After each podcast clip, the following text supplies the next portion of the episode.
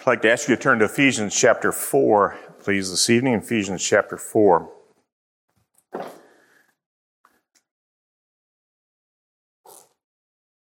like to, uh, this is almost a odd introduction of a series because it's gonna, it's scheduled to be 21 messages, and it's gonna probably stretch from here until the fall on Sunday nights uh, because of the nature of how Sunday nights get get uh, bounced around with missionaries and everything else going on. So it's gonna it's gonna be a long series. So I'm, I'm uh, telling you that, but there's 21 parts to it that I'm to break it down, and it has to do uh, with discipleship and and what uh, we would hope as a church is happening in our church in terms of discipleship and and uh, if I could, if I could put it in the sort of uh, simplistic way, what would be benchmarks of discipleship? If someone's being discipled, what would that look like?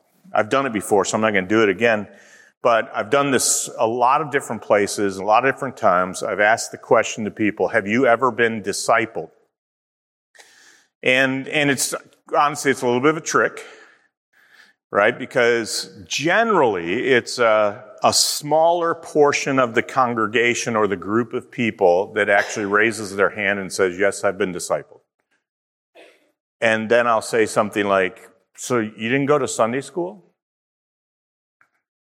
Right? You didn't, you didn't participate in the life of your church? How are you defining discipleship? Because usually it's defined uh, if I could put it this way, from parachurch ministries, right? That that that thrive on creating uh, curriculums and processes that focus on one-on-one or one-on-two or small group because they're not actually a part of the church. I mean, the the boom of them in the middle of the 20th century, and, and I'm, I'm thankful for. I'm not saying it in a negative way, but one of the most, uh, one of the most influential one is a group called Navigators, which has its name because it was developed by a man named Dawson Trotman who was ministering to naval personnel. And he was trying to find a way to get God's truth to sailors, right? So they're out on ships or, or dislocated from their homes and they would put them into study groups and study. And it's a great thing. I think I'm looking out at Tom Sand. Tom Sand was a part of that ages ago, right? While he was in the Navy.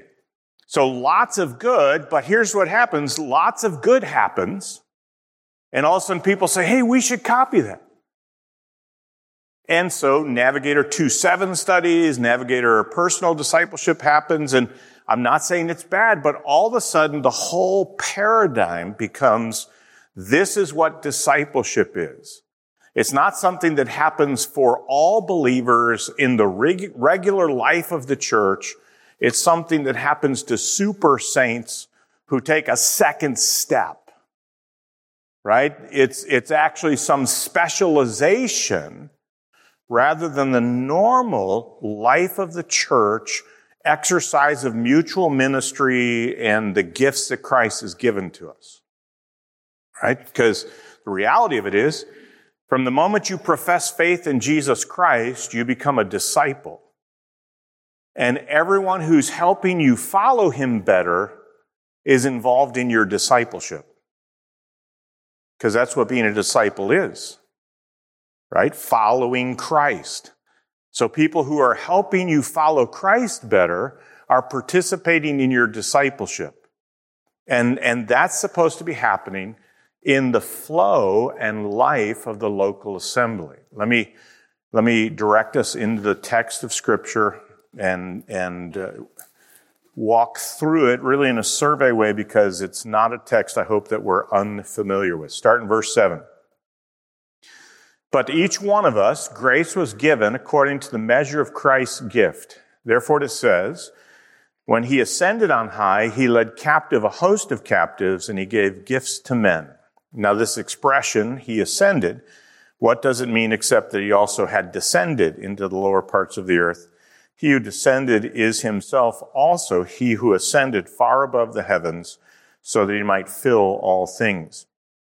And he, referring back to Jesus, he gave some as apostles and some as prophets and some as evangelists and some as pastors and teachers for the equipping of the saints for the work of service to the building up of the body of Christ until we all attain to the unity of the faith and of the knowledge of the Son of God to a mature man, to the measure of the stature which belongs to the fullness of Christ. As a result, we are no longer to be children, tossed here and there by waves and carried about by every wind of doctrine, by the trickery of men, by craftiness and deceitful scheming. But speaking the truth in love, we are to grow up in all aspects into Him who is the head, even Christ from whom the whole body, being fitted and held together by what every joint supplies, according to the proper working of each individual part, causes the growth of the body for the building up of itself in love. All right, so I'm gonna I'm going to uh, really survey, remind us of what's going on here. Uh, to drive it home then to some, some applications for us. The first is to look at the resources that Christ has given to the church for its growth and health. In verse 11, there are gifted leaders, apostles, prophets, evangelists, pastors, and teachers. The apostles and prophets I take to be foundational gifts of the church because of their revelatory nature. And I say that on the basis of, for instance, chapter 2, verse 20. If you just look over there real quick, it says, having been built on the foundation of the apostles and prophets. Jesus, uh, Christ Jesus himself being the cornerstone. Then if you just keep tracking through into chapter 3, notice what he says in verses 4 and 5. By referring to this, when you read, you can understand my insight into the mystery of Christ, which in other generations was not made known to the sons of men, as it has now been revealed to his holy apostles and prophets in or by the Spirit. So I go down there to show you that the prophets, I believe the prophets to which he is referring are actually New Testament prophets, not the Old Testament prophets.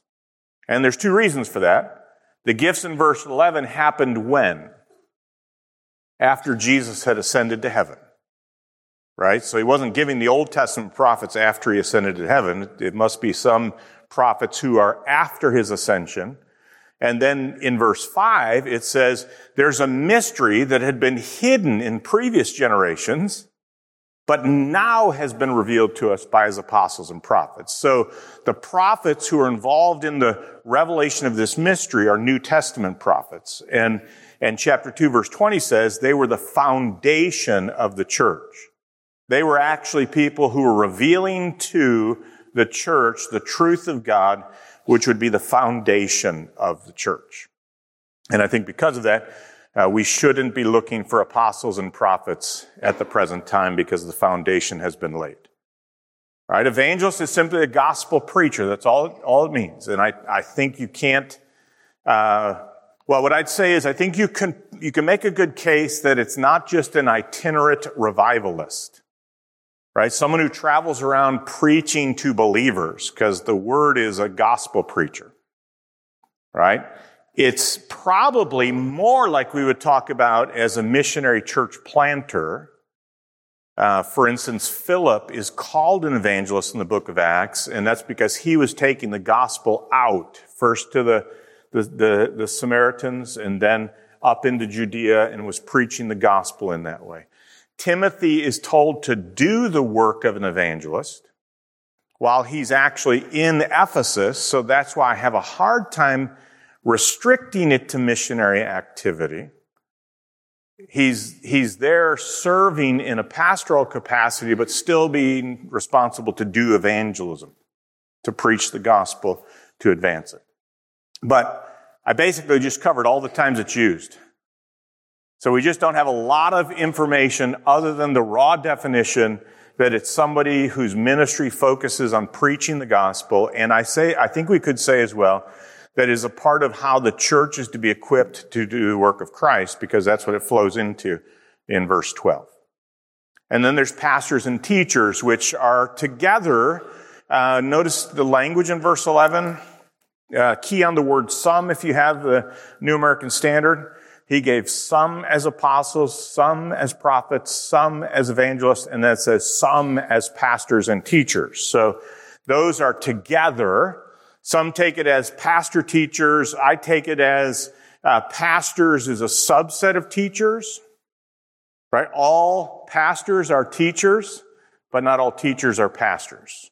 Uh, a parallel usage would be in the Gospels where they talk about tax collectors and sinners.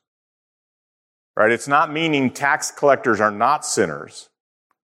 Right? Sinners would be the bigger category and tax collector would be a subset of those. So there's a gift to the church of people who serve as shepherds who have teaching gifts that are to equip the saints. All right. And, and, and I think the thing that we'd say common about all of them in verse 11 is their speaking gifts. Apostles, prophets, evangelists, pastors, and teachers. Their focus is on the ministry of the word so that the saints can be built up, equipped and built up.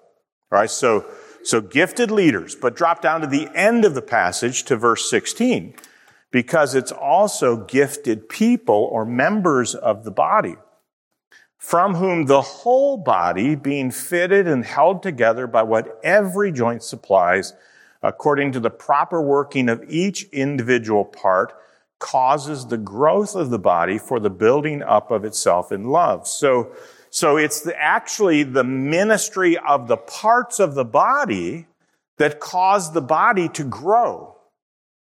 Right? That's the end of the verse. Causes the growth of the body for the building up of itself in love. So, so this 11 to 16, it's, it's really sort of like bookends. On the front end, when Christ ascended to heaven, he gave certain gifted servants to the church for the proclamation of the word. And there, verse 12, supposed to equip the saints so that the saints can do the work of the ministry. That's what verse 12 says, right? Who does the work of service? It's the saints. Equipped by the gifts in verse 11 produces the ministry of the body in verse 12. And we then see how that's supposed to happen in verse 16 right? Each joint, the proper working of each part so that the body builds itself up in love. I hope you've heard me say this, and uh, you probably have heard me. I hope you remember that I've said this, right?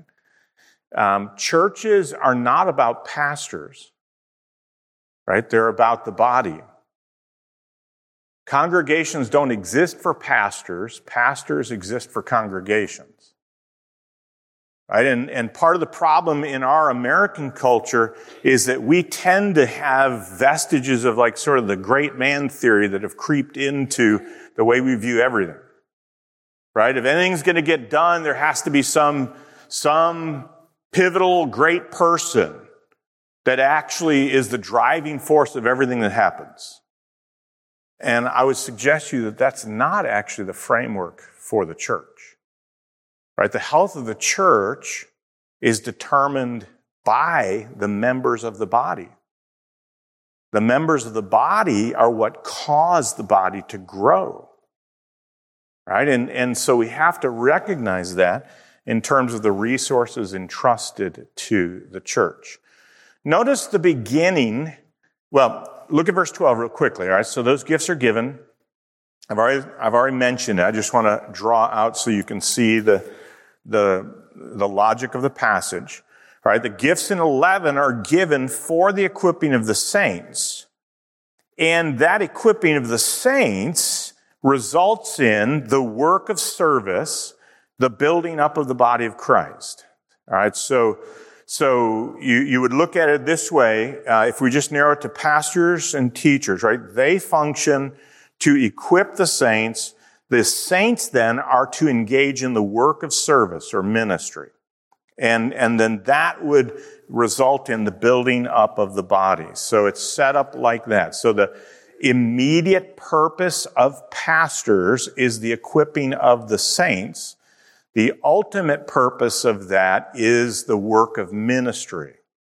That's why, I probably haven't said this in a long time, so this will be my chance to do it. That's why I work really hard not to talk about lay ministry. Right? Because that, that flows out of a conception of ministry where you have specially designated people called clergy who actually do real ministry. Then there's other people who do sort of like a lower level kind of ministry. It's lay ministry. It's not the real thing, but it's sort of like it. Like if I said, well, I'm not, I mean, this is, you know, this isn't true of me, right? I'm not an electrician. I'm just a, I'm a sort of like a lay electrician. And you'd go, well, lay off my electrical stuff then, right? You'd be going, I'd be saying I'm an untrained, unprofessional electrician. And yet sometimes that's what we talk about with the ministry of God's people. Well, they, they're involved in lay ministry, which means they're not really set apart for it. They're not really qualified for it, but they're doing it. And if they're not if they're not actually qualified to be doing it, who's dropped the ball? Think about the logic of the text. Who's supposed to be getting people ready to do the work of ministry? The pastors.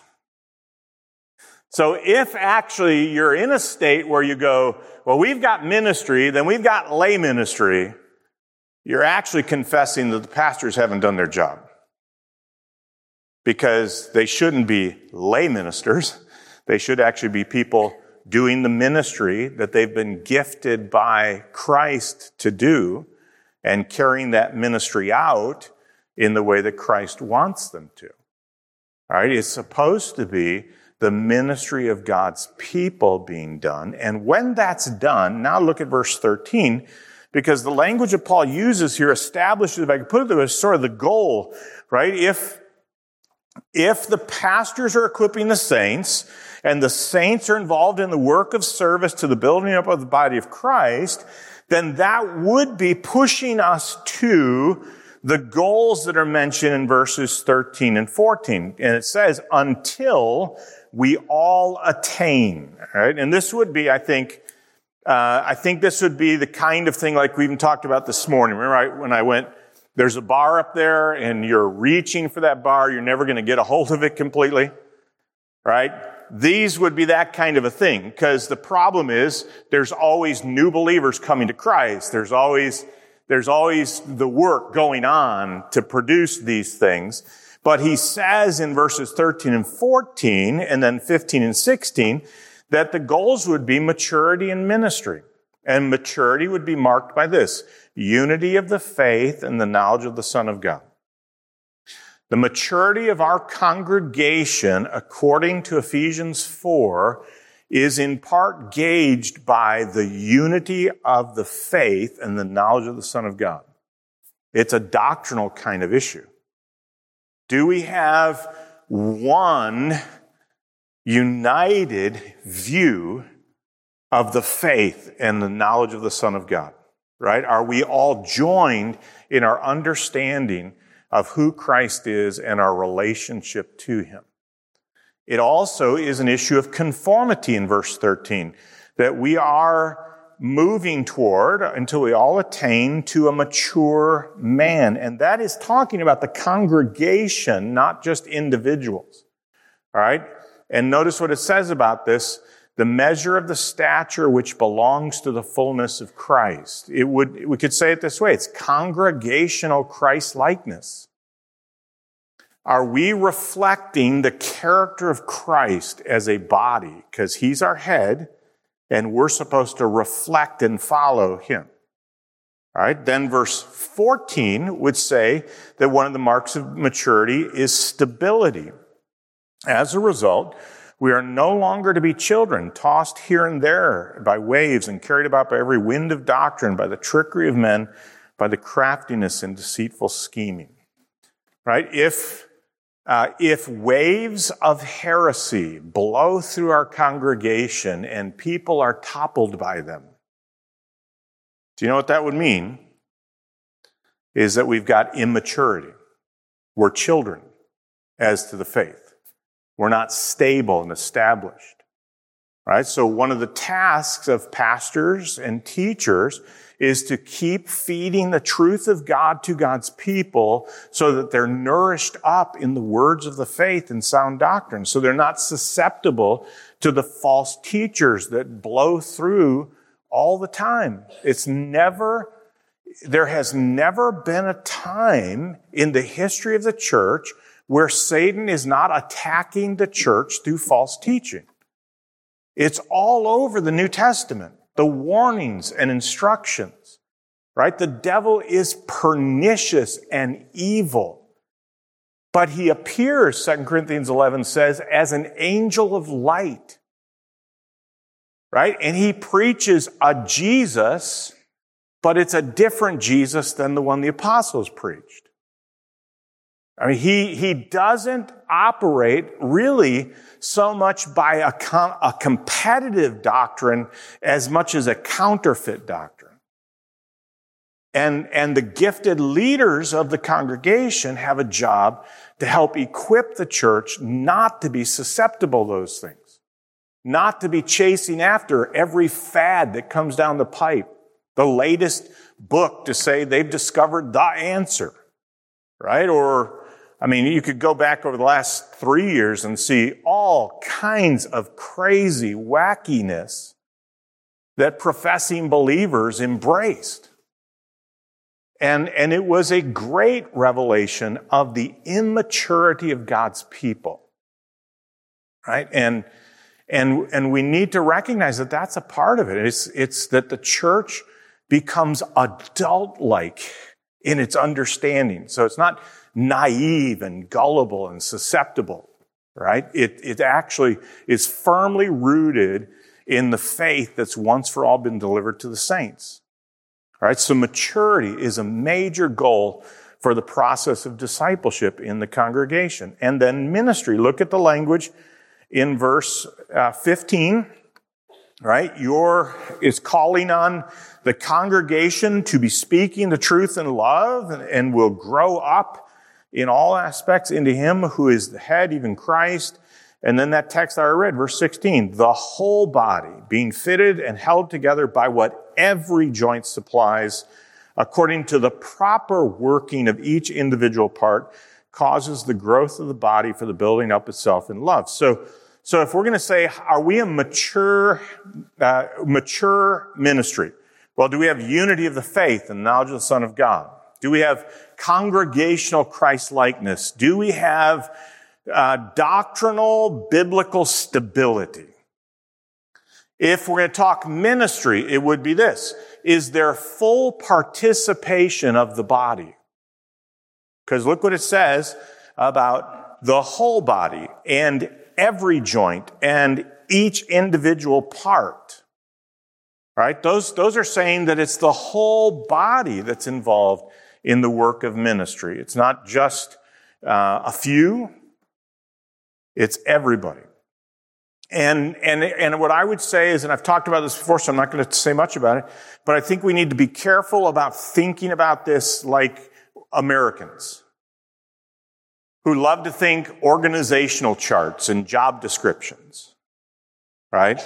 What we should be thinking about it is giftedness because that's what it talks about. So it's full participation according to the gifts that God has given to the church by the Spirit. And, and there are some of those gifts that don't fit well in an organizational chart. Right? Uh, say the gift of hospitality that Romans chapter 12 mentions. Or the gift of exhortation. Right? The gift of mercy it's, it's not actually set up like, hey, you've got a job and you've got your job, so everything's set. And if you don't have a job, then you're not actually serving Christ. Right? The real issue is the gifts that have been given to you by the risen Christ are to be used for the good of the body. That's the third component, the body building itself up. So, so the real test would be, in what way are you doing the thing Christ has equipped you to do that's bringing spiritual benefit to the body? Right? That's really the issue. And, and then when we think about ourselves as a congregation, if there's only a small portion of people who are thinking, I need to use the gift I have from Christ to benefit the body, then clearly the congregation is not healthy. It's not growing the way Christ wants it to grow. And, and that's not, uh, I mean, I say this a bunch because I always put, have to put the caveat because I know, you know, things, things can be heard sideways sometimes, right? I think programs are good when they serve this purpose. But the fact is that many of us don't serve like we ought to because we think service is a program. Right? We don't think service is the work of the Spirit of God to move me toward people to do them spiritual good. Right? So, so we could walk right past, see a need, and hope some program will meet that need, because that's the American culture. Right? We're ready to call somebody and say, hey, do we have a program to solve this problem? Or where do I send this person? Or what do I, because we want to have some kind of a program. And, the, and, and God's program is actually his people. It's the body. Right? He is at work through the parts of the body to do what he wants done. And we, if we're yielded to the head, and walking in the Spirit become the means that God uses to do good to the body so the body is being built up in love. Right? It's much more, much more dynamic and, and organic, if I could put it that way. So what kind of activities would that mean? All right, I mean, I've already hit a bunch of them. So, so I'm, I'm sort of circling around the passage a couple times. It would mean at least five things that this text would point us toward. One is equipping, right? So every church should have equipping happening in it. It, it would mean work of ministry, verse 12. Every church should have people engaging in works of service, right? It would mean that the body of believers is speaking truth to one another. That's what Ephesians 4:15 says. That's how we grow. So we're, we're speaking truth to one another. And, and God uses that to help us grow. All right. And that, that clearly doesn't mean preaching to each other. Right? Here's what I mean by that is we can't reduce the speaking of truth to being well, you know, when someone preaches or someone teaches a Sunday school, it's actually supposed to be something that's happening between believers. We're, we're communicating God's truth for the encouragement and exhortation and, and building up of God's people. So, so it's something to be happening in the fabric of our lives. It, it says in verse 16 that every joint will supply and there's a proper working of each part. So, what are you supplying? What is the proper working of the part that you are? Right? That's, that's what the text would push us toward. You have something that Christ has given you to supply to the body is that flowing out of your life into the body. There's something that you have been equipped to do within the body, and the proper working of that is essential to the health of the body. So, what is that? All right, what, what is it? Because um, I would say to you that you need to wrestle very deeply with First Peter chapter 4, verse 10 and 11 that I preached at the end of 22. That we, if we've received the gift, should employ it in serving one another as good stewards of the manifold grace of God. Right? So, so Christ, when he ascended to heaven, gave you something to supply to the body. He has placed you in the body so that the proper working of the part you have produces the growth of the body. And one day you will give an account to Jesus for whether you supplied that, whether you were properly working or not, whether you were a good steward of the manifold grace of God. Because that's the activity that's supposed to flow out of this. All right. So, four quick ramifications. I'm, I'm trying to hustle here. All right.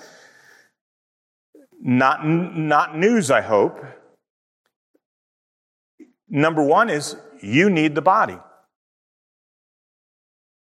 Right? Do you realize that when Christ ascended to heaven, he, in his sovereign and perfect wisdom, said, I'm going to establish a body which will contribute to the health of each individual part. There will be people who have gifts for preaching and teaching and shepherding who will pour into the life of the body. You need those. There will be other believers that have gifts that will pour into your life. You need those. Right? Jesus didn't design a system for Lone Ranger Christians. He didn't, he didn't leave that as his will. And, and we, ha- we have to come to grips with that. Right? We have got such an arrogant individualism in our culture. Right? We do not want to be accountable to anybody. We want to do our own thing at our own pace in our own way. We are an island to ourselves. And that is contrary to the will of Jesus Christ. It is not his plan. You have been placed into a body because you need the body. And don't take my word for it, take Jesus's. Because that's what he said here through the Apostle Paul. You need the body. But it also means the body needs you. You have something that Christ has for his church. He's given you something for you to pass along to the body. We need you.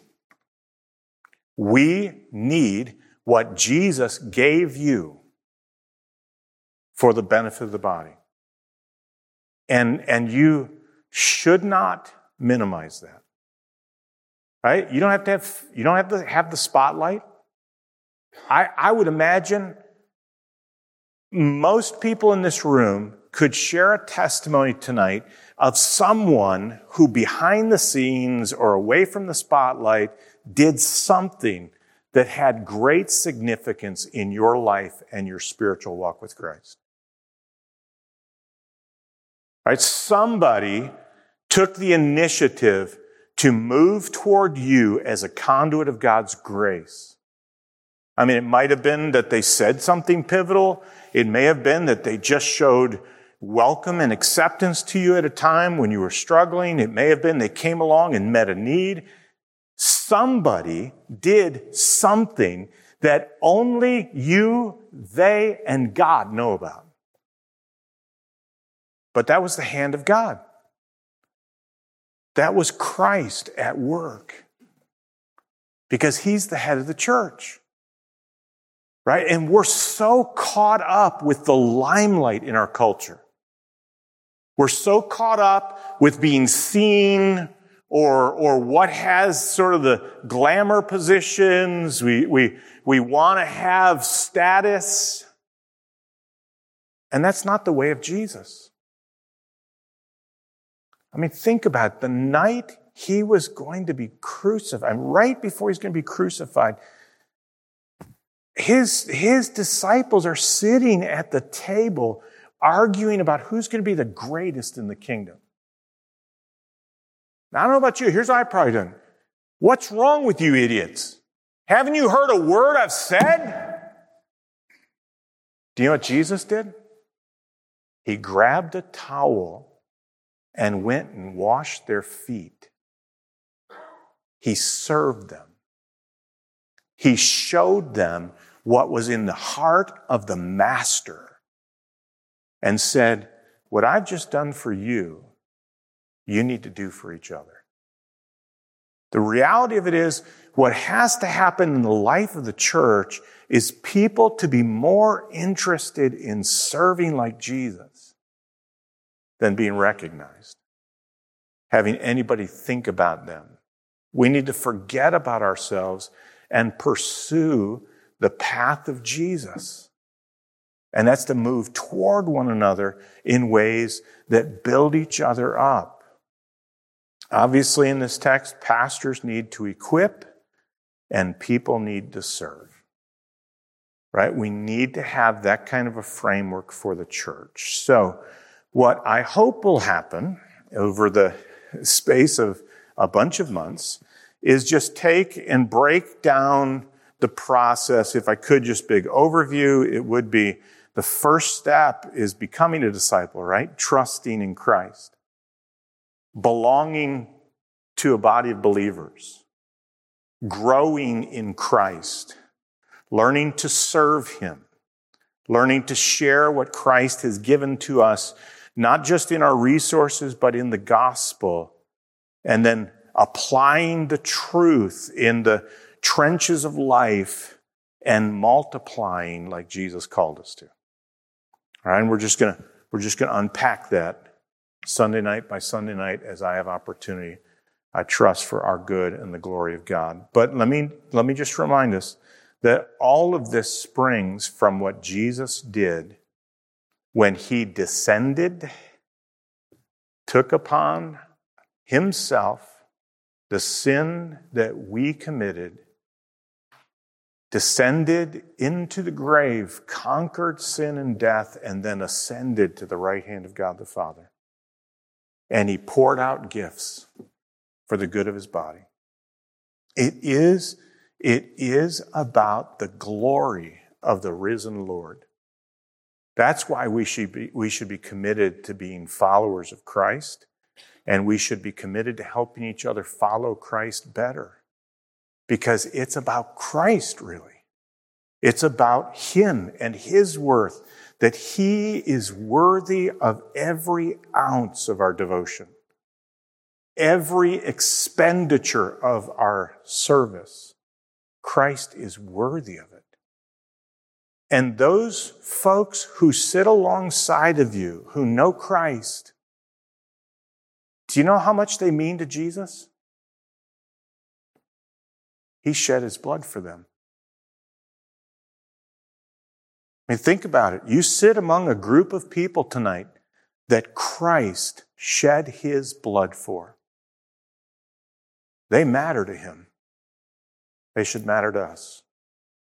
Right? He is the Redeemer of our souls.